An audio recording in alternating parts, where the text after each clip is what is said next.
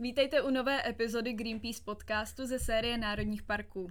Podcastem vás bude provázet Alžběta a Tereza. Dnes je tu s námi tiskový mluvčí Národního parku České Švýcarsko Tomáš Salov. Dobrý den. Dobrý den. Děkujeme, že jste přišel a hned navážu první otázkou. Jak už tedy víte, podcast se věnuje hlavně chráněným územím a především národním parkům. Popsal byste nám, jak vlastně park České Švýcarsko vznikl a jak to celé probíhalo? A proč na území Německa park vznikl o deset let dříve? Tak, eh, tady to je trošku historie, kterou pamatuju ještě z doby, kdy jsem nepracoval pro ochranu přírody. Eh, takže nejsem eh, sice přímým svědkem, ale jsem, řekněme, nějakým dobovým zpravodajem. A to, to dění kolem vzniku národních parků jsem celkem vnímal. Ony ty národní parky vznikaly v té době do určité míry značenectví, protože my musíme eh, pochopit toho dobového ducha v té, v, na tom přelomu 80. a 90. let k tomu pádu režimu v té době velice přispělo to, že životní prostředí bylo v tak strašlivém stavu, že lidé v podstatě se dusili a nemohli dýchat a na to nemohli eh, říct ani eh, ti, co v té době vládli, nic zásadního proti to prostě nešlo vyvrátit a stávalo se, že i kovaní komunisté prostě chápali, proč vycházejí lidé do ulic, protože třeba eh, když se podíváme na Teplice, kde to v té době začalo, tak eh, to, bylo to bylo město, které trpělo ohromnými smogovými zátěžemi, jako, jako jiná města eh, na severu Čech.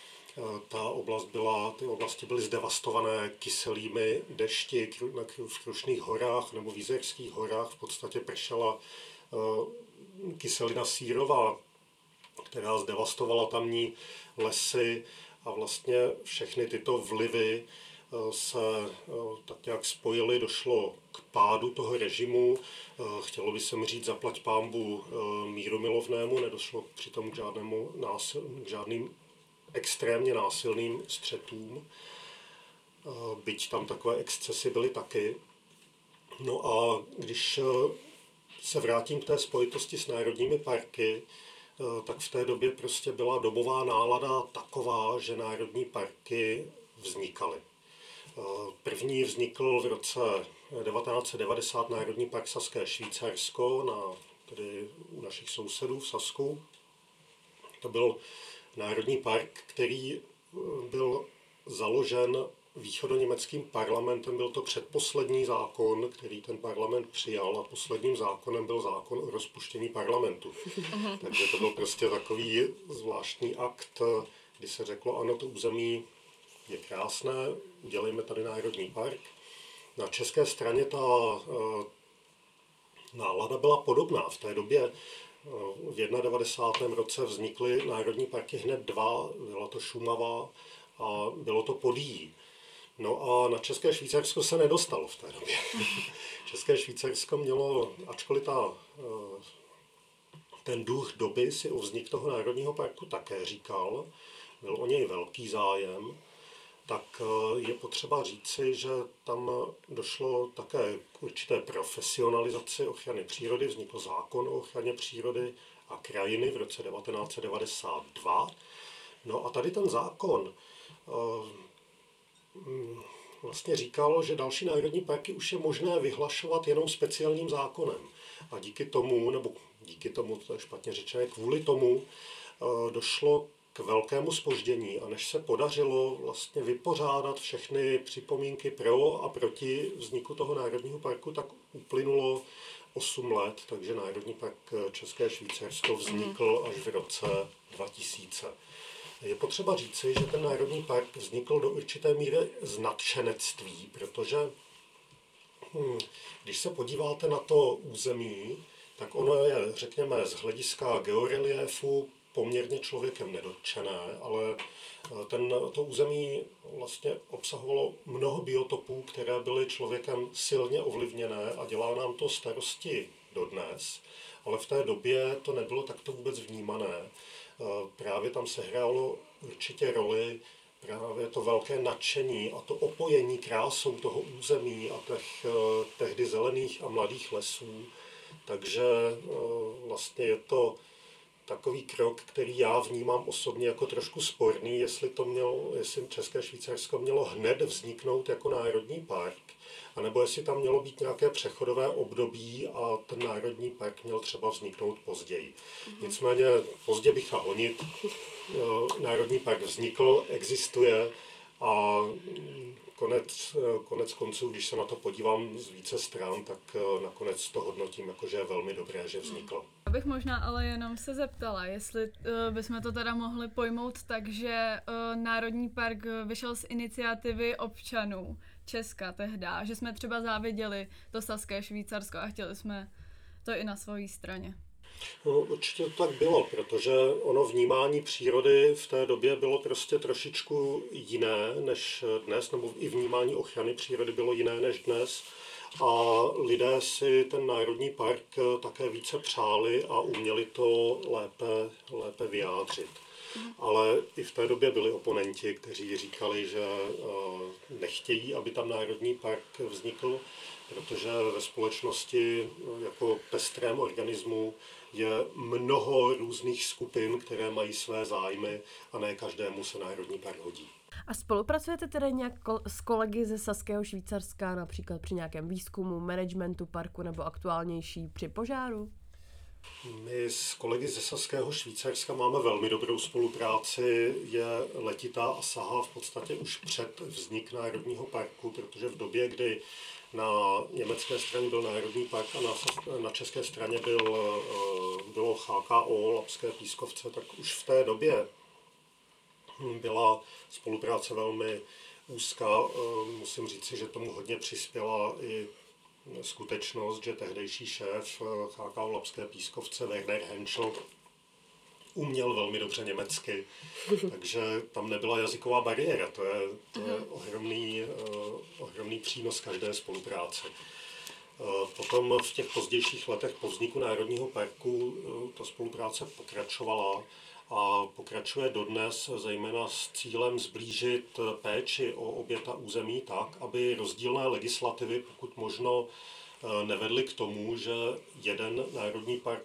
bude nějakým způsobem opečováván a bude se vzdalovat kvůli jiné péči od toho druhého národního parku, protože v konečném důsledku víme, že je to jedna jediná krajina, která je pouze rozdělena politickou hranicí a tudíž ta péče by měla být eh, co nejbližší. Takže ta spolupráce eh, přerostla časem i ve velice přátelské vztahy s těmi kolegy na saské straně. No ale máme ji potvrzenou i formálně máme eh, už eh, po třetí certifikovanou spolupráci v rámci programu Transboundary Parks. To je, to je vlastně program, který přichystala Federace Europark pro chráněná území, která jsou přeshraniční, protože nejsme jediné přeshraniční území, které je chráněné tady v Evropě těch území je mnohem víc a mnoho států má vlastně tu ochranu přírody nastavenou tak, že jakoby chrání někde něco, co je při hranici a druhý stát chrání také něco ze své, při te, ze své mhm. strany při té hranici, takže tam je ta spolupráce více než eh, žádoucí. No, samozřejmě jsme spolupracovali i při tom eh, hašení požáru, ale to je možná trošku ještě jiné téma, protože tam, eh, tam spolupracovalo mnohem víc eh, stran, protože ten, ten požár v loňském roce byl skutečně, byla skutečně věc, která nás hodně zasáhla, protože sice na jedné straně můžeme mluvit o tom, že oheň v krajině má svoje místo, ale pokud ho nemáme pod kontrolou, tak tam taky vzniká mnoho doprovodných eh, škod, které nechceme a vlastně prohrají úplně všichni, protože eh, nám schoří cené biotopy, eh, schoří turistická infrastruktura, kterou nemůžete pořádně dát dohromady. Všechno to trvá. U nás se stalo, že schořely i nemovitosti v obci nebo v místní části Hřenska v Mezné. Takže samozřejmě všichni ti lidé, kteří takhle utrpěli škodu, tak, mm. tak to je ohromný problém a to by se stávat určitě nemělo. K, k požáru máme teda hodně otázek, ale já bych se nejdřív vrátila, ještě jak zmínil jste, zmínil jste Labské pískovce. Eh, je pravdou, že údolí Labe je největším pískovcovým kanionem v Evropě a proč se Českému Švýcarsku přezdívá Evropská Arizona? Tak eh, začnu tím Labským údolím, to je pravdou, že je to největší pískovcový kanion eh, v Evropě, respektive minimálně ve střední Evropě. A ta evropská Arizona, víte co, to je totiž, eh, lidé vnímají svět různě a eh, České Švýcarsko nebo Saské Švýcarsko, když se už jenom zamyslíte nad tím názvem, eh, tak je tam znatelný silný trend k romantickému vnímání té krajiny. České Švýcarsko vzniklo jako pendant názvu Saské Švýcarsko a vlastně se tam dostupujeme až do přelomu 18. a 19. století, když na Saské umělecké akademii působili romantičtí malíři, švýcaři Anton Graf a Adrian Zink. Tady ti eh, dva umělci chodili do terénu malovat. A samozřejmě byli romantičtí malíři, jak eh, si tak jako ty obrazy, co tam viděli, mhm. přikrášlili. Malovali ty skály štíhlejší a vyšší. Eh, to když někde objevili nějaký potůček, tak se najednou proměnil v ohromnou řeku. Byly mlíny a zvířátka se tam pásla. A byly to prostě krásné, líbivé obrázky.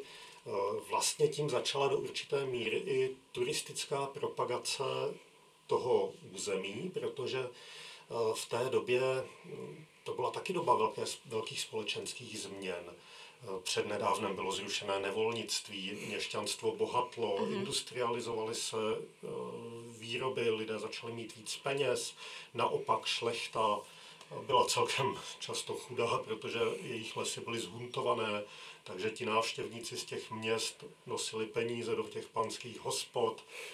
Byl to doplňkový zdroj příjmu k tomu lesnickému hospodaření. No a do toho se rodily národy. Jsme jako potom v polovině 19. století eh, vlastně se zrodilo to národní myšlení a ty národy taky byly podložené nějakou mytologií. Eh, zase se tam opěvovalo to vlastenectví a krása té domoviny. No a pak někde prostě časem vznikla značka Saské Švýcarsko, protože ti švýcarský malíři to nějakým způsobem ovlivnili. Eh, přeneslo se to na českou stranu, protože ze Saska se chodilo k Pravčické bráně, takže mm-hmm. to prostě bylo také jedno území. Mimochodem udělám odbočku, dnes máme eh, na celém světě zhruba 500 Švýcarsk. To vyvinulo vlastně v název pro krajinný typ. No a pak se samozřejmě snažili lidé také eh, romantizovat tu krajinu jinak podle toho, jak to každý vnímal. No a nakonec eh, jsme skončili třeba u nás u té evropské Arizony, protože tam je ta představa, že Arizona vypadá tak nějak z krajinného typu podobně. Ostatně hm, třeba když skočím zase zpátky před tu evropskou Arizonu, tak Karl May se inspiroval v naší krajině k tomu, aby napsal své romány. Mm-hmm takže Vinetů a Old Shatterhand se klidně mohli prohánět taky v prostoru mezi Drážďany a Děčínem. klidně by tam jako, si tam asi ten Karl May uměl představit. A když se podíváme na novější romantizující pojmy, tak máme třeba Růžovský vrch, to je takový oblídý sopečný kužel, který je trošku stranou od ostatních eh, podobných hor a protože tam stojí tak jako sám v té otevřené krajině, tak třeba v průvodcích z 50. let minulého století mm-hmm. najdete pojmy jako třeba děčínská Fujiyama. Jo, je to prostě romantické vnímání té krajiny, takže proto si myslím, že ta Arizona je to prostě tak, že si chceme něco, o čem máme pocit, že je tam venku a že je to úžasné, tak si to chceme trošku přiblížit k sobě. Je super, že už takhle v historii vlastně uh, lidi tu přírodu vnímali nejen z toho hospodářského hlediska, ale i z toho estetického a co jim vlastně může uh, předat i v umění a tak dále. Rozhodně. Uh, já tam vnímám, tady to ale vnímám trošku, trošku ambivalentně. To vnímám trošku ambivalentně, protože když se podíváme na vnímání e, přírody a krajiny e, pouze prismatem té estetiky, tak se, jak ukazuje naše zkušenost, anebo o deset, let, o deset let dřív třeba zkušenost z Národního parku Šumava, tak se dostáváme trošku do pasti, protože my tu, my tu krajinu vnímáme i skrze její kulturní prvky, jako jsou třeba smrkové monokultury, a tady ty smrkové monokultury eh, nemůžou žít věčně. Tak, jak byly založené a potom posléze zařazené do Národního parku, eh, tak bylo od eh, samotného vzniku a ještě před vznikem toho parku jasné, že to jednou bude představovat velký problém. Mm-hmm. Takže když jsme... A mohl byste jenom vysvětlit, jak se ty smrky tam dostaly? Mm-hmm. Určitě, protože to je velmi zajímavý příběh. Ono totiž souvisí právě celkem s dávnou urbanizací té oblasti nebo s dávným osídlením, osídlením té oblasti. Když mluvíme o příhraničních oblastech dnešního Česka, tak to byla oblast, kam se nikdo moc nehrnul, protože to byl kraj, který byl nehostinný. Sice tam nějací lidé byli třeba od doby kamené, Eh, když se přesouvali za kořistí, tak, eh, tak se tam tu a tam někdo myhnul, to je doložené třeba archeologickými nálezy. Ale takový ten usazený zemědělský život eh, se v, tý, v té naší oblasti dlouho nevedl. A vlastně větší osídlení přišlo až s přáním prvních přemyslovců ty pohraniční hvozdy osídlit. A přišli sem, tedy byli sem pozváni kolonisté eh, ze západních částí Evropy, eh, kde hm, vlastně už začalo, začínalo být lidem těsno, těch lidí tam bylo hodně a ten prostor pro ně byl malý, takže ti lidé byli i jako kolonisté ochotní dát se do pohybu a začít tady tu krajinu přeměňovat tak, aby se nechala i zemědělsky a industriálně využívat. No a teď si to představte. Přijdete do pralesa, nemáte tam žádnou zemědělskou půdu, jo, tak musíte začít pálit, žďářit, mm-hmm. pak začnete provozovat třeba nějaké jednoduché anebo i komplikovanější řemeslné výroby, tak si tam založíte lesní sklárnu, vypálíte všechny ty jedlobukové pralesy, které mm-hmm. jsou kolem, posunete se dál, najednou dřevo začíná, že ta spotřeba je ohromná, tak začíná docházet, tak začínáte v lese s nějakým pařezinovým hospodářstvím, že necháte vždycky ty stromy obrazit od kořene, zase to uříznete. No a v nějakém momentu už eh, si vedete tak úspěšně, že je tam celkem husté osídlení a teď eh, Lesy jsou celkem zhuntované, buď jsou vypálené, anebo, nebo spotřebované, prodané. No, tak se ohlídnete po nějaké dřevině. Co by tak jako se vám mohlo dobře pěstovat. No a tehdejší majitelé panství si nechali dobře poradit a začali minimálně, nebo nej, nejpozději v 18. století, eh, vlastně byli okolnostmi donuceni vsadit na smrk stepilí. Mm-hmm. Teď tomu moc jenom nerozumím, že oni uh, vypálili a zhuntovali ten les a v mhm. moment, uh, kdy zjistili, že už tam v podstatě nic není, tak se rozhodli ho obnovit tím, že tam zasadí No smrk. jistě, ale nikoli, nikoli z ekologických důvodů, uh-huh. ale ryze z ekonomických To asi neznali ještě v té době. Ryze z ekonomických uh-huh. důvodů, protože ekologii se tehdy jako zase tolik ten člověk nezabýval. Ale oni to dřevo potřebovali, protože když chcete stavět, a nebo když chcete topit, tak potřebujete, tak potřebujete dřevo. A smrk má jednu vlastnost. On roste poměrně rychle, takže nemusíte čekat šest generací, ale už ho máte třetí generaci. A potom druhá vlastnost je, že to je dlouhé rovné dříví, které se, se kterým se celkem dobře pracuje, dobře se opracovává. No a když máte uh, takovouhle dřevinu, tak, uh, tak si říkáte, dobře, když se o tenhle dobře postarám, tak mi to přinese nějaký profit, podobně jako když zaseju třeba pšenici. Nicméně nemám úrodu za rok, ale mám ji prostě za jedno obmítí, což je nějaká doba kolem 80 nebo 100 let u toho smeku.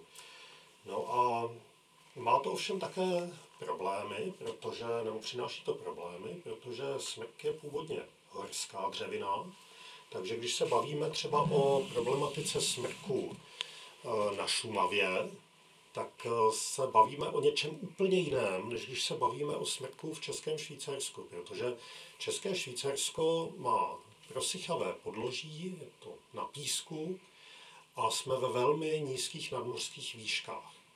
Smrk se u nás vlastně přirozeně vyskytoval jen v těch nejhlubších a nejchladnějších roklích, které mají takové sklepní klima, takže tam panuje takové trošku horské podnebí. Mm-hmm taková simulace horského podnebí, ale třeba na těch skalních plošinách, tam ten smek není úplně dobrá volba. Ten strom tam nemá moc dobré podmínky pro růst. No ale v té době, kdy lidé začali s tím plošným pěstováním smeku, tak to ještě nevěděli. Oni to ještě nevěděli, mm-hmm. protože tam chyběla jednak ta zkušenost, která se tak jako nepřenášela mezigeneračně. A druhá věc byla, že stejně chtěli ty stromy vykácet, takže je to netrápilo, jestli prostě je ten porost ohrožený nějakým škůdcem, teda mysleli si, že to netrápí. Ale potom třetí věc bylo, že klima bylo, jaké bylo. Takže se vlastně ten smek dal i v těch podmínkách ještě jakž tak pěstovat. No, já trošku budu spoilerovat, třikrát to zkusili, třikrát to špatně dopadlo. Protože kolem roku 1840 eh, byla kůrovcová kalamita, která byla v roce 1842 následovaná docela velkým požárem v oblasti Hřenska, uh-huh. kdy na české straně tehdy schořelo asi 80 hektarů lesa a na saské straně 90. Takže to nebylo poprvé. Nebylo to poprvé. Je to, je to dokladované historicky, že takové události požární se uh-huh. dělaly. Děly tedy. Dokonce, dokonce, uh, dokonce vědci dokladují, že od té doby, co sem přišlo více lidí, tak tady pořád něco hořelo. Ten mm-hmm. oheň prostě nebyl úplně pod kontrolou. Uh, došlo po tom roce 1840 k zalesnění té oblasti. Nicméně ty porosty opět zničil kalamitní škůdce, to bylo ve 20.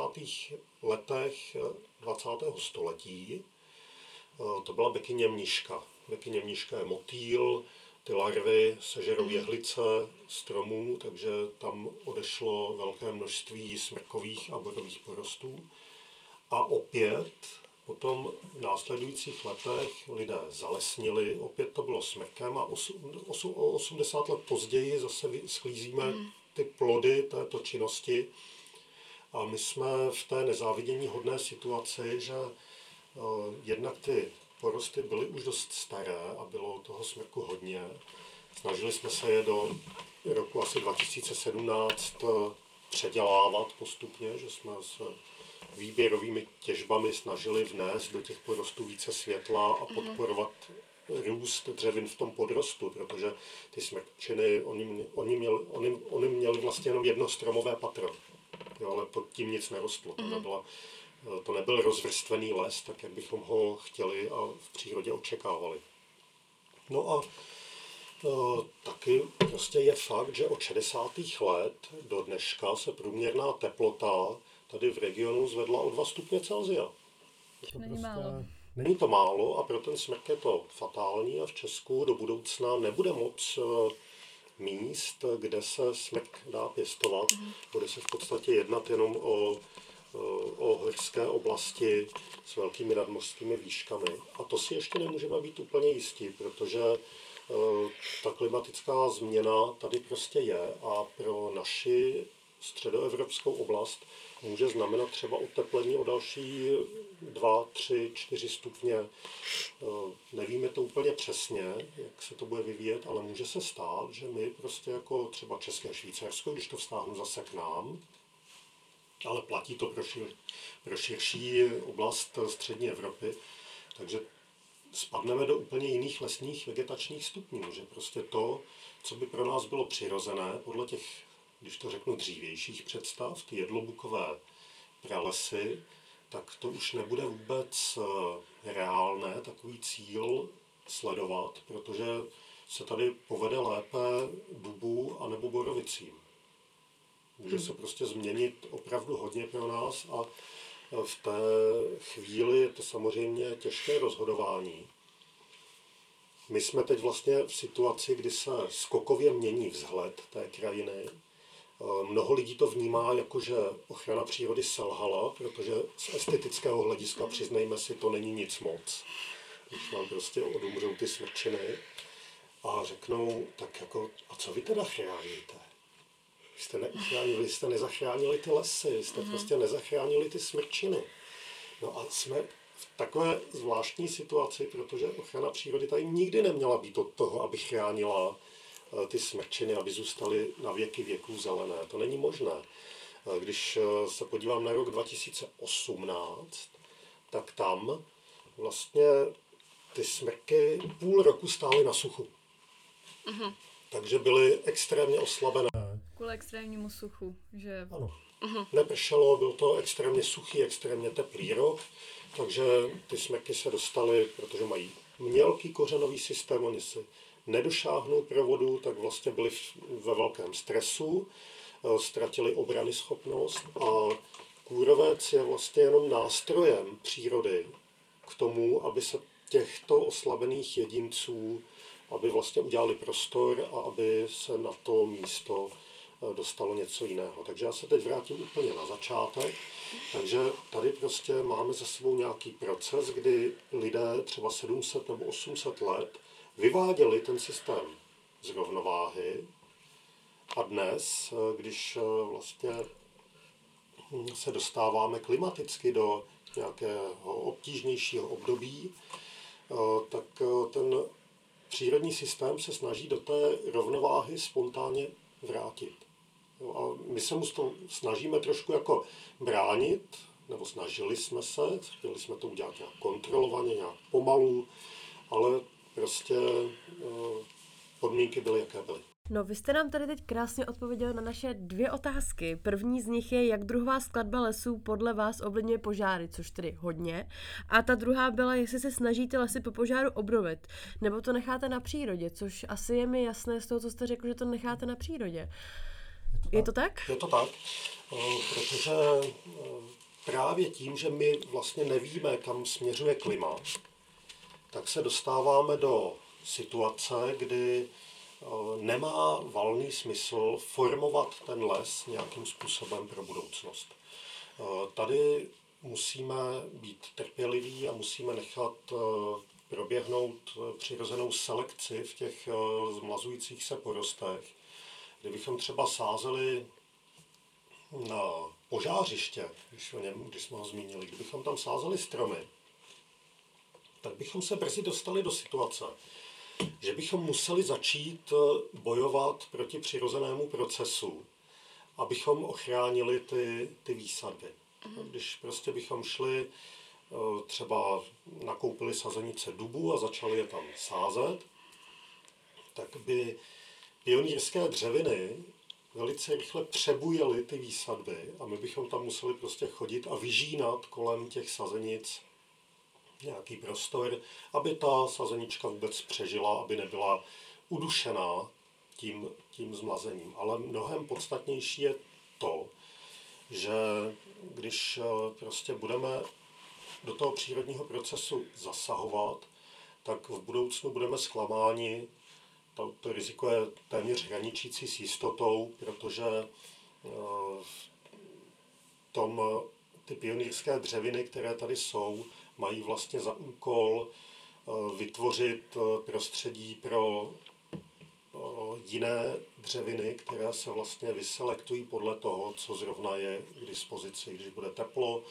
tak to budou třeba právě ty duby a borovice, když bude chladněji, tak to budou třeba buky a jedle, které teda asi bychom tam trošku museli vnášet, tam není ten, ta, ta genetická banka tak jako bohatě zastoupená.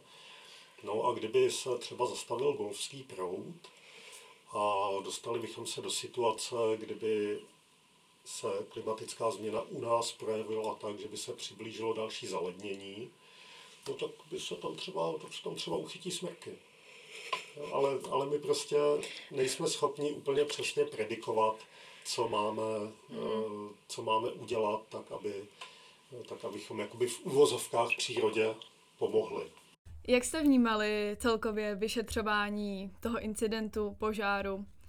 Mm, slyšela jsem, že z 90% za požár v lese eh, může člověk. Tak eh, skončilo to nějakým verdiktem? Já budu troufalejší. Já řeknu, že ze 100%, protože přirozené příčiny vzniku toho požáru eh, jsou vyloučené. V té době u nás vlastně přirozeně hoří jenom od blesku a v té době žádná bouřka nebyla. A pak samozřejmě jsou lidé, kteří si třeba myslí, že když eh, je někde hozená lahev a k tomu vznícení dojde tím způsobem, že třeba slunce svítí skrz tu lahev a vlastně tam zafungují ty optické zákony, tak, eh, takže to není požár založený člověkem, ale jednoznačně je, prostě ta, ten předmět tam neměl být. Takže tady si můžeme být jistí, že ten požár vznikl lidským přičiněním, Eh, nevíme přesně, jaký byl mechanismus mhm. vzniku toho požáru. Víme jenom, že v tom malinovém dole nebo nad tím malinovým dolem, že tam bylo místo, které tak jako bylo občasně využívané některými návštěvníky, aby si to prostě v lese užili, takže tam se dalo najít spousta vypitých lahví od alkoholu, krabičky od pyrotechniky, která se prodává i v létě eh, ve Hřensku, takže je to taková zvláštní forma nonverbální komunikace, co asi říkáme tomu návštěvníkovi, když ho mm. prostě přivádíme do toho chráněného území a on tam nejdřív projde uh, spoustou prodejniček, kde prostě si může koupit dělbuchy. Mm. Tam bych ještě poukázal na to, že loni u nás hořelo dvakrát. Ten, ten druhý, nebo ten první požár trošku zanikl ve stínu toho druhého, toho velkého, ale třeba právě ten první požár, který už byl koncem dubna, tak to založili dva návštěvníci, kteří právě si krátili cestu z mezní louky k Pravčické bráně tím, že zapalovali dělbuchy a házeli je kolem sebe. My jsme na to přišli, protože už to ostatní návštěvníci s nimi nedokázali vydržet, tak zavolali našim strážcům. Uh-huh. Takže víme celkem přesně, co se tam, co se uh-huh. tam stalo. Jakým způsobem třeba eh, ten vyník eh, tohohle požáru, který nebyl tak medializovaný jako ten velký, co se s vyníky stalo? No, nebude se vám asi odpověď moc zamlouvat, ale vyvázli protože byli dost chytří na to, aby před policií popírali, nebo respektive oni asi nepopírali, že házeli tu pyrotechniku, ale prostě tvrdili, že tam před nimi mhm. někdo mohl třeba odhodit nedopalek a tudíž eh, tam nebyl úplně jasný důkaz, že, že to byli oni. No, to by ještě nemuselo tolik vadit, protože ochrana přírody by mohla toho návštěvníka postihnout podle zákona o ochraně přírody a krajiny, protože vy nesmíte odpalovat pyrotechniku v národních parcích, takže by se dali pokutovat. Nicméně, protože to byli zahraniční návštěvníci, tak eh, tam nastal problém s doručováním a nikdy se vlastně nepodařilo tu, ten, ten platební příkaz eh, doručit, mm. takže, takže oni vyvázli.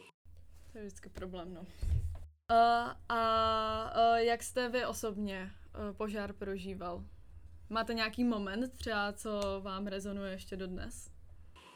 No, ve mně toho rezonuje docela dost, protože pro mě ten požár znamenalo vlastně 28 dní v kuse pracovat, pak si dát jedno odpoledne volno, dojít si se ženou na kafe a pak zase v kuse pracovat, eh, protože mm, vlastně to je taková otázka, která je pro mě, neumím ani úplně citlivě, nebo neumím na ní úplně určitě odpovědět, protože když potřebujete fungovat, tak nemůžete mít emoce. Nemůžete moc, eh, musíte se trošku odstřihnout. A v té zátěži prostě eh, jsem neměl čas eh, prožívat ten požár úplně, úplně do hloubky, protože bylo potřeba prostě dělat to, co bylo nutné. A v mém případě to tedy bylo komunikovat s médií, Musím říct, že jsem byl ještě v velmi pohodlné situaci proti jiným kolegům, eh, kteří třeba eh, distribuovali nápoje a jídlo těm jednotlivým hasičským eh, jednotkám nebo v porovnání se strážci, kteří vlastně byli hasičům nepřetržitě k dispozici a vodili je na ta, do těch nejzapadlejších míst Národního parku, pomáhali jim s orientací v terénu, protože ani pro ty hasiče to nebylo snadný, eh, snadné, protože oni eh, byli z různých koutů Česka. V průběhu toho hašení se u nás prostřídalo asi 6 tisíc eh, hasičů. Mm-hmm a e, neměli převážně terénní znalost. No on totiž e, největší problém vlastně pro ty kolegy e, moje byl v tom, že u těch hasičů tam prostě přijedete na ten svůj turnus, je to šíleně náročné.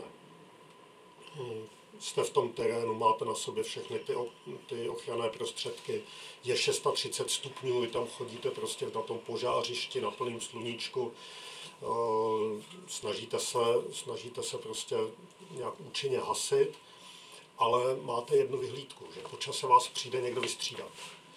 A pro ty moje kolegy bylo extrémně náročné to, že je prostě nikdo nestřídal. A já jsem velmi rád, že to vlastně ve zdraví přežili. Že tam nikdo hmm. neskolaboval, nebo že tam nedošlo k nějakému úrazu, protože v těch eh, skalnatých eh, částech, eh, v těch skalnatých partích Národního parku, tam uděláte chybu jednou, tam uděláte jeden chybný krok a už je to pro vás velmi nebezpečné. A ta únava tam prostě mm. byla, podepisovala se na těch, na těch mých kolezích a teď je to vlastně takové, já to vnímám možná až trošku jako nespravedlnost, protože protože u těch hasičů jako tam všichni děkují, všichni prostě to oceňují. A to říkám trošku záměrně, protože u těch eh, strážců nebo u těch hajných, kteří tam prostě byli pořád, mm-hmm. 24 hodin eh, denně. O nich se nemluví. O nich se nemluví, jako, jako by tam nebyli. A je to prostě věc, kterou je potřeba vidět, že tam do toho šli s ohromným nasazením. Pro ně prostě v tu chvíli žádný zákonník práce neplatil a odvedli tam své maximum. Hm, velké díky jim. A ještě je důležité zmínit, že návštěvníci nebo lidi uh, z okolí vám docela dost nesnadňovali práci tím, že pouštěli drony. Byly tam takové případy.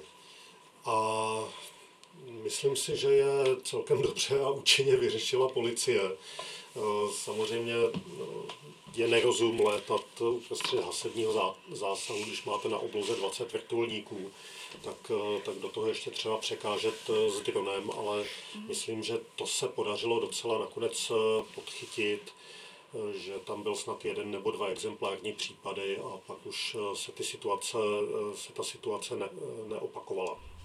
Takže moje otázka by byla, jaká je nejhorší věc, kterou turista může udělat při návštěvě Národního parku, ale já už teď vím, že to je, když si vezme ohňostroj. Uh, mě zajímá, jestli jste během covidu zaležili hodně turistický boom. Se k tomu ještě vrátím. Já se k tomu ještě vrátím, protože turisté jsou uh, turisté. Já bych neměl říkat turisté, budu říkat návštěvníci. Uh, návštěvníci dokáží být mimořádně kreativní a dokážou si to v té přírodě užít, takže se uh, divíte. Um, no, asi to nejhorší, co může být, je, když uh, začne to život. A teď nemyslím jenom o o život tak jako v tom, v tom, jak, v tom smyslu, jak jsme zvyklí, že třeba samozřejmě jde o život, když někdo zapálí národní park. To tak je prostě. Uh, už tím, že se tam musí pohybovat lidé, kteří hasí, nebo kdyby tam byl někdo, já nevím, schovaný někde v nějakém koutě, obklíčil ho oheň, tak by to pro něj mohlo být velice, velice nebezpečné, nebo i smrtící. Tak jako to jsou, to jsou všechno špatné věci a pak ale může jít o život, i když nehoří a nemusí to být lidský život. Takže jedna asi z nejhorších věcí, kterou vnímám, že lidé můžou se jí dopustit, je, že prostě nedodrží pravidla a chodí tam, kam by chodit neměli. U nás je to speciálně třeba v jarním období, když máme dočasně chráněné plochy kvůli uh, hnízdícím zvláště chráněným druhům e, ptáků. Tam prostě stačí jedno vyrušení a ti ptáci přijdou o snůžku a e, buď to jim zastydno vajíčka, nebo ten dospělec musí opustit hnízdo, otevře se tím cesta pro predátory, takže přijde třeba o mláďata. No a to je prostě e, velice, velice bolestivá ztráta v minulosti se nám to několikrát stalo a je to jeden asi z nejhorších prohřešků, který ten člověk může udělat. My když někoho potkáme eh, na místech, kde ten člověk nemá být, tak většinou na nás hraje, dělá takové ty smutné oči a hraje jednak, že to nevěděl, že nic, že nic neviděl, vlastně ani neví, kde se tam vzal. A pak nám ti lidé říkají, jako, čím já tady škodím, že já jsem tady potichu, já tady nic nedělal a, a nikdo jim to ani nebere. Ono totiž eh, to vychází z určité přesnosti vnímání eh, slov, protože ten člověk tam třeba neškodí, jako že by něco rozbíjel, nebo že by to byl nějaký vandal, hlučel, ale on tam prostě ruší a zvířata jsou mnohem citlivější než eh, my. Ale ostatně rušení si můžeme představit tak, že jako proč stavíme ploty? asi zřejmě nás ruší, když lidé chodí přes naši zahradu. Jo, teď si představte, že byste měli prostě veřejnou cestu skrz svoji ložnici. Tak bychom asi vymřeli jako lidstvo. To prostě v tu, chvíli, v tu chvíli ta škoda vzniká i tou pouhou přítomností a málo kdo je ochoten si tady to připustit. Že prostě má rušivý vliv a to, že my to nevnímáme, to, to je naše chyba, že to je naše naše necitlivost, jako ona není náhoda, že když jdeme do lesa, že prakticky nepotkáme kromě ptactva žádné zvíře. Mm-hmm. to prostě, ta zvířata se skryjí a stáhnou se mnohem dřív, než vůbec my je stihneme vnímat. No tak teď jste mi hezky navázal, uh, sovy jsou teda velkým tématem. Uh, já teda nechápu, jak víte, kolik jich na území parku žije, protože jsem se dívala na stránky a tam je, že třeba vír velký má 10 párů, 6 až 10 párů. Za A mě zajímá, jak to teda víte a za B, je to hodně nebo málo? Uh-huh. Tak uh, nejde jenom o sovy. Speciálně u nás v tom našem regionu je mnoho vzácných nebo, nebo zvláště chráněných druhů. Eh, máme tam čápy černé, máme tam sokoly stěhovavé, z těch sov je to vír velký, ale eh, sov máme asi pět eh, různých druhů, máme tam puštíky, kalouse, síce, kulíška nejmenšího, to je taková sovička, která je velká jako, řekněme, kos, ale umí se pěkně rozčílit. Jako. A Vlastně tady to je taková mravenčí práce ornitologů, pokud se smí použít mravenec pro to srovnání, protože eh, zrovna třeba ptáci se monitorují docela dobře. Tam prostě, když eh, ten ornitolog se vyzná, tak slyší, odkud houkají ti víři a umí třeba spočítat počet těch eh, teritorií a ví, že jich je konečný, že třeba v Českém Švýcarsku můžeme počítat z 15 nebo 16 teritorií víra velkého. No a je těžké zjistit počty mláďat u víra, protože vír se umí dobře schovat a navíc, když ho vyrušíte z toho hnízda, tak on ho opustí, nebo to samice ho opustí a už se tam nevrátí. Takže v tu chvíli, nebo v určité fázi, toho hnízdění. Takže v tu chvíli ten ornitolog tam ani nejde, aby to hnízdění nezrušil a počítáme to jenom na ty teritorie. když jde třeba o sokoly, tak tam máme velice, tam máme brilantního kolegu, třeba mimochodem taky výborného fotografa Václava Svojku, který se prostě naučil myslet jak ten sokol.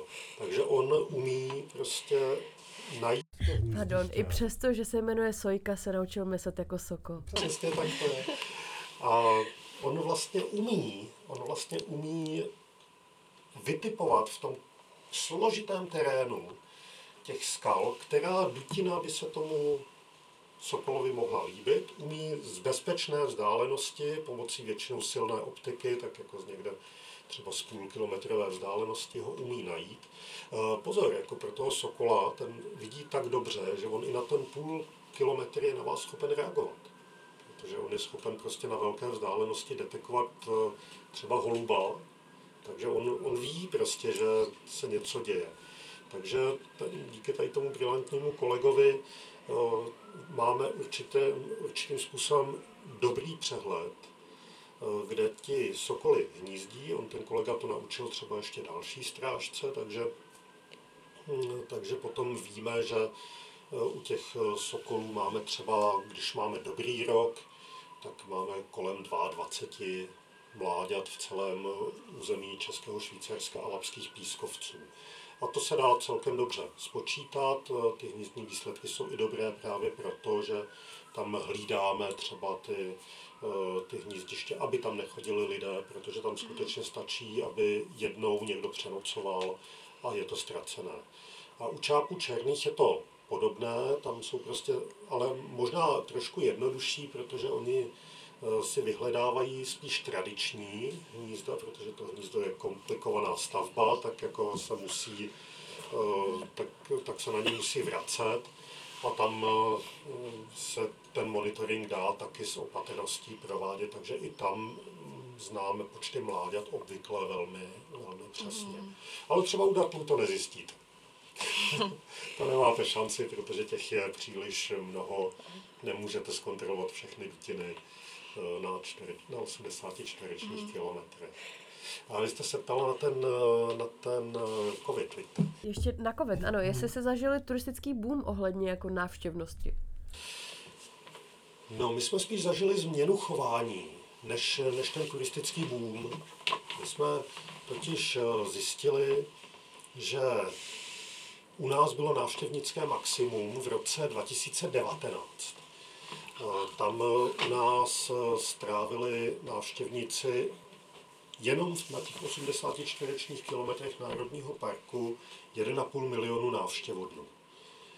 Potom s covidem to absolutní číslo šlo trochu dolů, protože se tam nemohli návštěvníci třeba ubytovávat mm-hmm. u poskytovatelů služeb, Eh, částečně byla i výletnický, ten výletnický provoz byl třeba omezený, nebo byl omezený provoz přes hranice, takže nemohli třeba lidé ze Saska přijít na českou stranu a opačně Češi nemohli chodit mm-hmm. do mhm. Saského národního parku. Takže u nás se vlastně v těch absolutních číslech tam došlo k poklesu návštěvnosti. Což je zajímavý, protože u Čechů uh, obecně panuje takový jednodenní turismus, že oni se mm. stejně neradí někde ubytovávají. Je to tak, ale to, to platí i pro Sasy. Protože zrovna naše národní parky Česká, Saské, Švýcarsko mají prostě tak jsou, jsou velmi blízko uh, celkem velkým aglomeracím. Uh, pro nás je to třeba Praha nebo Drážďany a o tamtud je to vlastně, co by kamenem dohodil, takže o tamtud lidé jsou schopni provádět skutečně jedno, jednodenní výlety. Uh, Zažil jsem třeba, že někdo přijel z Berouna tři hodiny k nám, tam si udělal dvouhodinový výlet, mm-hmm. jak jsme se tam potkali, jak to mám potvrzený, že z Berouna to večer jel zpátky domů. Jo. Je, to, je to vlastně něco, eh, co o čem téměř přemýšlím, jestli to dává smysl, jako jestli to dává smysl jen tak někam si takhle jako odskočit a, a potom honem zase domů, ale, ale někomu asi jo. Budíš, neberme to nikomu. Ale vy se je tam snažíte docela držet, ne? Protože máte, uh, myslím teda, že máte zadarmo uh, dopravu hromadnou. Ale jenom pro ubytované. Pro ubytované, přesně tak. pro ubytované, teď momentálně. Uh-huh Je to, je to forma podpory návštěvnického ruchu nebo podpory tomu regionu ze strany Ústeckého kraje. Jsou tam nějaké ubytovací vouchery a právě možnost cestovat veřejnou dopravou mm. zdarma. Tady si myslím, že stojíme pomalu při zrodu nějakého chytřejšího systému, aby ta mm. destinace měla nějaké modernější řízení návštěvnosti, aby to neprobíhalo tak živelně, mm. protože třeba v okolí obce Hřensko, tam vysloveně v létě můžeme mluvit o crowdingových efektech, nebo třeba u Jetřichovic, kdy prostě se na jednom místě se, sejde příliš mnoho návštěvníků. Paradoxně to tolik nemusí vadit ochraně přírody, protože eh, ono totiž nezáleží až tolik na tom množství návštěvníků, ale záleží na tom, jak se chovají, jestli jsou ochotní dodržovat pravidla. A potom za druhé, jestli se, jak moc se rozptilují třeba v té cestní síti. Eh, takže když ti lidé zůstanou na značených cestách, tak se jich tam vejde opravdu hodně. Mhm. Spíš, spíš je to potom otázka turistického komfortu, jestli chcete v takovém množství návštěvníků být, mm-hmm. a nebo jestli chcete třeba si ten les víc užít sama pro sebe. Ale dokud ty lidé dodržují pravidla, tak je to spíš problém pro návštěvníky jako takové, než pro tu přírodu. A teď se dostanu k tomu covidu a to nám dělalo velké starosti, protože v době covidu se rozmohla taková snaha suplovat si v přírodě to, co nemáte v té kulturní krajině nebo ve městech.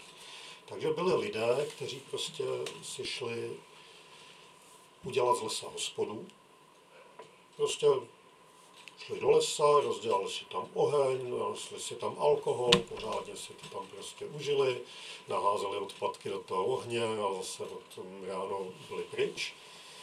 Jo, takže to byl prostě jeden z velkých problémů, který jsme vnímali, tady ten jev celkem, celkem jsme tam zaznamenali tady nárůst. No a potom druhý problém, který jsme zaznamenali, byly karavany anebo různě zobytněné vozy, což je sice eh, třeba docela sympatický způsob, jak cestovat, ale ta oblast eh, na to vůbec není zařízená a vybavená. Takže najednou prostě na každém vjezdu lesní cesty parkovaly dva karavany a zase to přinášelo takové, eh, takové efekty, jakože byli lidé, kteří tam jenom přijeli, přespali, odjeli ale jiní vytáhli grill, mm-hmm. že jo, začali se tam prostě zabydlovat, protože i to k té karavanové kultuře popravdě řečeno trošku patří, mm-hmm. jako vlastně bydlíte někde venku, ale vaříte si jako před tím karavanem, no a pak máte odpadky. Mm-hmm. A co s nima? No, tak jsou lidé, kteří si to odvezou, kde to není problém, a jsou lidé, kteří to prostě položí za strom, protože si řeknou, no, tak jako, tak jako přece mě tady chtěli mít, mm. ne? Tak jako... U mě tady každý stojí, mě tady chtějí. Lidi jsou všelijaký, no. takže v té době jsem prakticky po každém víkendu uh, odvážel nějaké odpadky z lesa. A nebyl jsem sám, dělali to různí lidé, uh-huh. uh, protože prostě jsme tam našli pytel, pytel odpadků odložených. To je strašný. Je to, bolí to, protože uh-huh zjistíte, že mm, prostě musíte být vůči lidem k nedů, trošku nedůvěřivý. A mě to je nepříjemný. Já rád věřím lidem, když mi někdo říká prostě já jdu odsud tam, tak eh, a zůstanu přitom na cestě, tak já mu to rád věřím, ale pak ho potkám prostě o hodinu později a on je někde úplně jinde a dělá tam něco, co vůbec nedeklaroval, že jo, najednou prostě někde tak, tak zjistím, že mi ten člověk něco nalhával a že ze mě dělal blázna. No a v tu chvíli tihle lidé si bohužel neuvědomují, že dělají pravidla pro jiné lidi, protože popravdě řečeno, pravidla nevznikají kvůli těm, kterým můžete věřit a na které se můžete spolehnout. Pravidla vznikají kvůli těm, kterým věřit nemůžete. Mm-hmm. Jak to máte z vlky? Když máte tři smečky, tak eh, by mě zajímalo, jak se mezi sebou třeba chovají, jestli mezi sebou bojují, nebo jak se o ně staráte? Je to různé. Je to, mění se ta situace, protože u nás ještě nejsou zafixovaná teritoria. Když se podíváme do, do Horní Lužice, tak tam už jsou zafixovaná teritoria, takže máte možnost pojmenovat si jednotlivé smečky a víte, že jsou tam nějaké hranice. Ti vlci, eh, když to řeknu, se drží mezi těch svých teritorií, mezi těch svých teritorií. U nás eh, to ještě zafixované není, takže teď skutečně můžeme mluvit o třech eh, skupinách vlků, které se ale třeba na jednom místě nevyskytují pořád, ale dostávají se, že jednu, jednou je zaznamenáme třeba eh, v západní části Národního parku, pak se trošku přesunou víc na východ, jo, takže u nás se to ještě celé formuje. Ale kolem a kolem bych řekl, že už, eh, protože my jsme vlastně jedním z míst, kam se eh, ti vlci vrátili jako první. První vlci byli sice ne v Národním parku, ale asi 10 km před ním na česko-německé hranici už v roce 2012. A myslím, že už eh, tam eh, začíná docházet k určité akceptaci toho vlka člověkem. Na začátku, když na to třeba nebyli chovatelé připraveni, tak, eh, tak samozřejmě měli větší ztráty. Teď už třeba ty útoky na na ovce nebo na, na, ten, na ta menší zvířata už nejsou tak časté. Už eh, ti chovatelé používají třeba více elektrické ohradníky, umí si eh, tu pastvinu zabezpečit, anebo mají pastovecké psy. Takže ten eh, počet těch případů je při nejmenším v nejbližším okolí Národního parku České Švýcarsko na, má takový sestupný trend. Uh-huh. Neříkám, že se to nemůže stát, ale, ale jinak máme celkem, protože jsou ti vlci pod drobnohledem, e, zkoumá tu situaci Česká zemědělská univerzita nebo Hnutí Duha má své vlčí hlídky u nás, e, takže tam to jejich chování je poměrně dobře dokumentované a víme, že ten vlk tam má dostatečnou potravní nabídku, v podobě zvěře v lese. U nás jsou to převážně to spárkatá zvěř, jelen mhm. evropský. Takže, eh, takže ti vlci nemají takovou potřebu prostě mm. útočit na ty domácí chovy. Eh, leda, že si je ten chovatel navykne. To je super, protože Česká republika je celkově zvěří docela přemnožená, tak si takhle aspoň příroda zase pomůže sama, že se nějak zredukují navzájem. No, je to, je to vlastně komplexní problém, protože třeba myslivci se hodně váli, že eh, vlci všechnu zvěř sežerou a jim potom už nic nezbyde. Eh, musím říci, že jako ti vlci jsou vítaná pomoc při té regulaci, ale té zvěře je tolik, že nemají v žádném případě šanci ji zregulovat uh, úplně, uh-huh. tak jak bychom si to třeba v té krajině představovali. Takže pro myslivce je tady ohromný kus práce, kdy prostě vlastně v tom v té regulaci, v, těch regula, v tom regulačním lovu by měli a musí pokračovat, jestli nechceme mít třeba extrémní škody na, na hospodářských lesích anebo na zemědělských plodinách. Takže ten vlk tam eh, se mi nejeví být tak eh, konfliktním, eh, jak, jak to někdy zaznívá. Naštěstí znám spoustu třeba myslivců, kteří mají velice, velice rozumný přístup k té věci a nevnímají toho vlka už jako konkurenta, jako něco, co by v tom revíru nemělo být, ale vnímají ho prostě jako přirozenou součást toho systému. Mm-hmm. Tak a moje poslední otázka eh, je spojená s takovým osobním příběhem, protože pocházím z krásné Lípy, což je centrum Českého Švýcarska, tak mám samozřejmě hodně historek o různých zvířatech, jako srnka na zastávce z autobusu, když jsem měla do školy a tak dále. Ale hlavně si pamatuju, že když mi bylo třeba 10, tak jsme s mým kamarádem objevili jako srnku, mládě srnky, která byla uvězněná v takovém roští a my jsme se tam nemohli dostat a že jsme běželi do domu zprávy Národního parku, u nádraží a tam jsme klepali a zvonili a ti někdo jde pomoct tomu mláděti a tak samozřejmě byla sobota večer v 6, takže tam nikdo nebyl, ale pak nějak jako se to vyřešilo, že přišel nějaký soused, ten tu srnku jako zachránil, vypustil ji do přírody a tak dále, ale mě zajímá právě, jak to funguje se záchranou zvířat, kam se mají lidé obrátit, pokud uvidí nějaké zvíře v nesnázích a co se s ním pak stane. Je to vaše zodpovědnost? Principiálně, pokud uh, takové zvíře někdo najde, tak uh, jsou tu buď to záchranné stanice pro zvířata, anebo, nebo třeba zoo. Uh, nicméně my se, když se někdo obrátí na nás, tak se k lidem také neotáčíme zády, snažíme se minimálně zhodnotit tu situaci a tam je velmi důležité zjistit, proč nebo jestli je vůbec nutné pomáhat.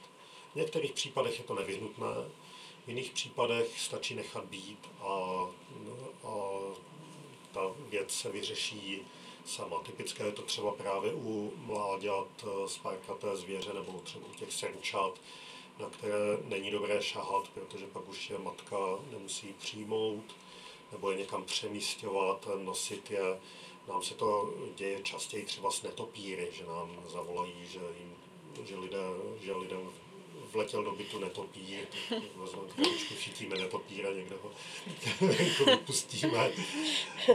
Stalo se to kolegovi třeba, že ehm, ho zavolali, aby ehm, šel zachránit salátko, které někde bylo ehm, v oblasti Hřenska, tam jsme ale zjistili, že to salátko bylo zraněné, takže už, to, už se pomoct moc nedalo, protože prostě někde spadlo ze skály a bylo, bylo hodně, hodně polámané, takže tam jsme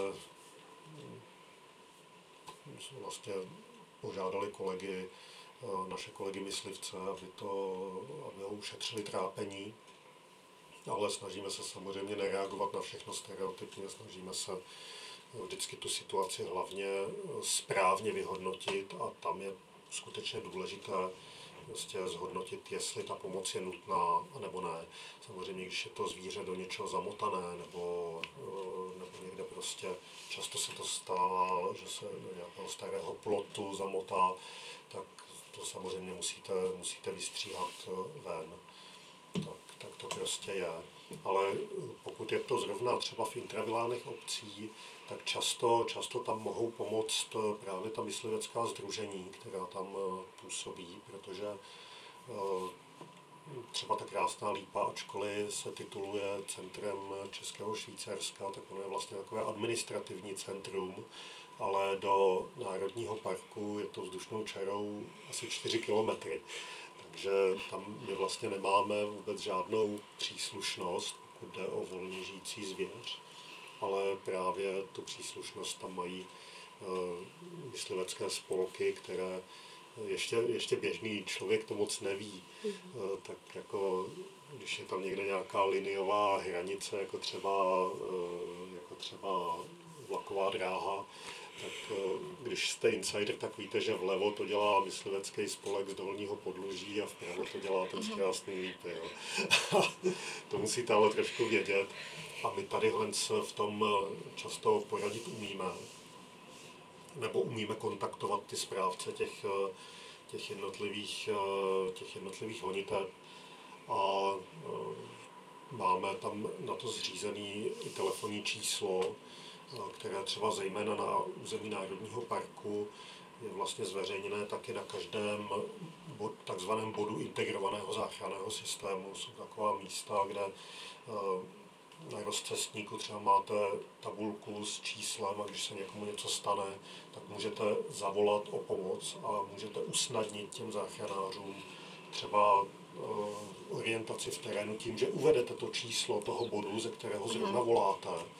No a to má jeden ten malý bonus, že tam ještě vlastně pohotovostní mobil na jednoho pracovníka naší zprávy, takže když tam třeba najdete zraněné zvíře, tak můžete zavolat právě na tady ten mobil.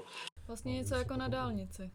Je to, je to velmi podobné, je to velmi podobné na, jako, jako na té dálnici, protože samozřejmě jsme komplikovaný máme komplikovaný terén, uh-huh. takže se snažíme i v těch případech, kdy se něco stane nebo něco děje, tak se snažíme, aby tam byla usnadněná orientace v tom, v tom prostoru, protože asi nejhorší je, když ten operátor na dispečinku někde dostane Eh, když mu někdo zavolá a řekne, hele, já tady stojím Jsme v lese. A manžel má zlomenou nohu, pomozte nám, jo. Jako dneska už vás umějí trošku zaměřit třeba podle toho mobilu, hmm. ale, ale i tak to nemusí být úplně snadné.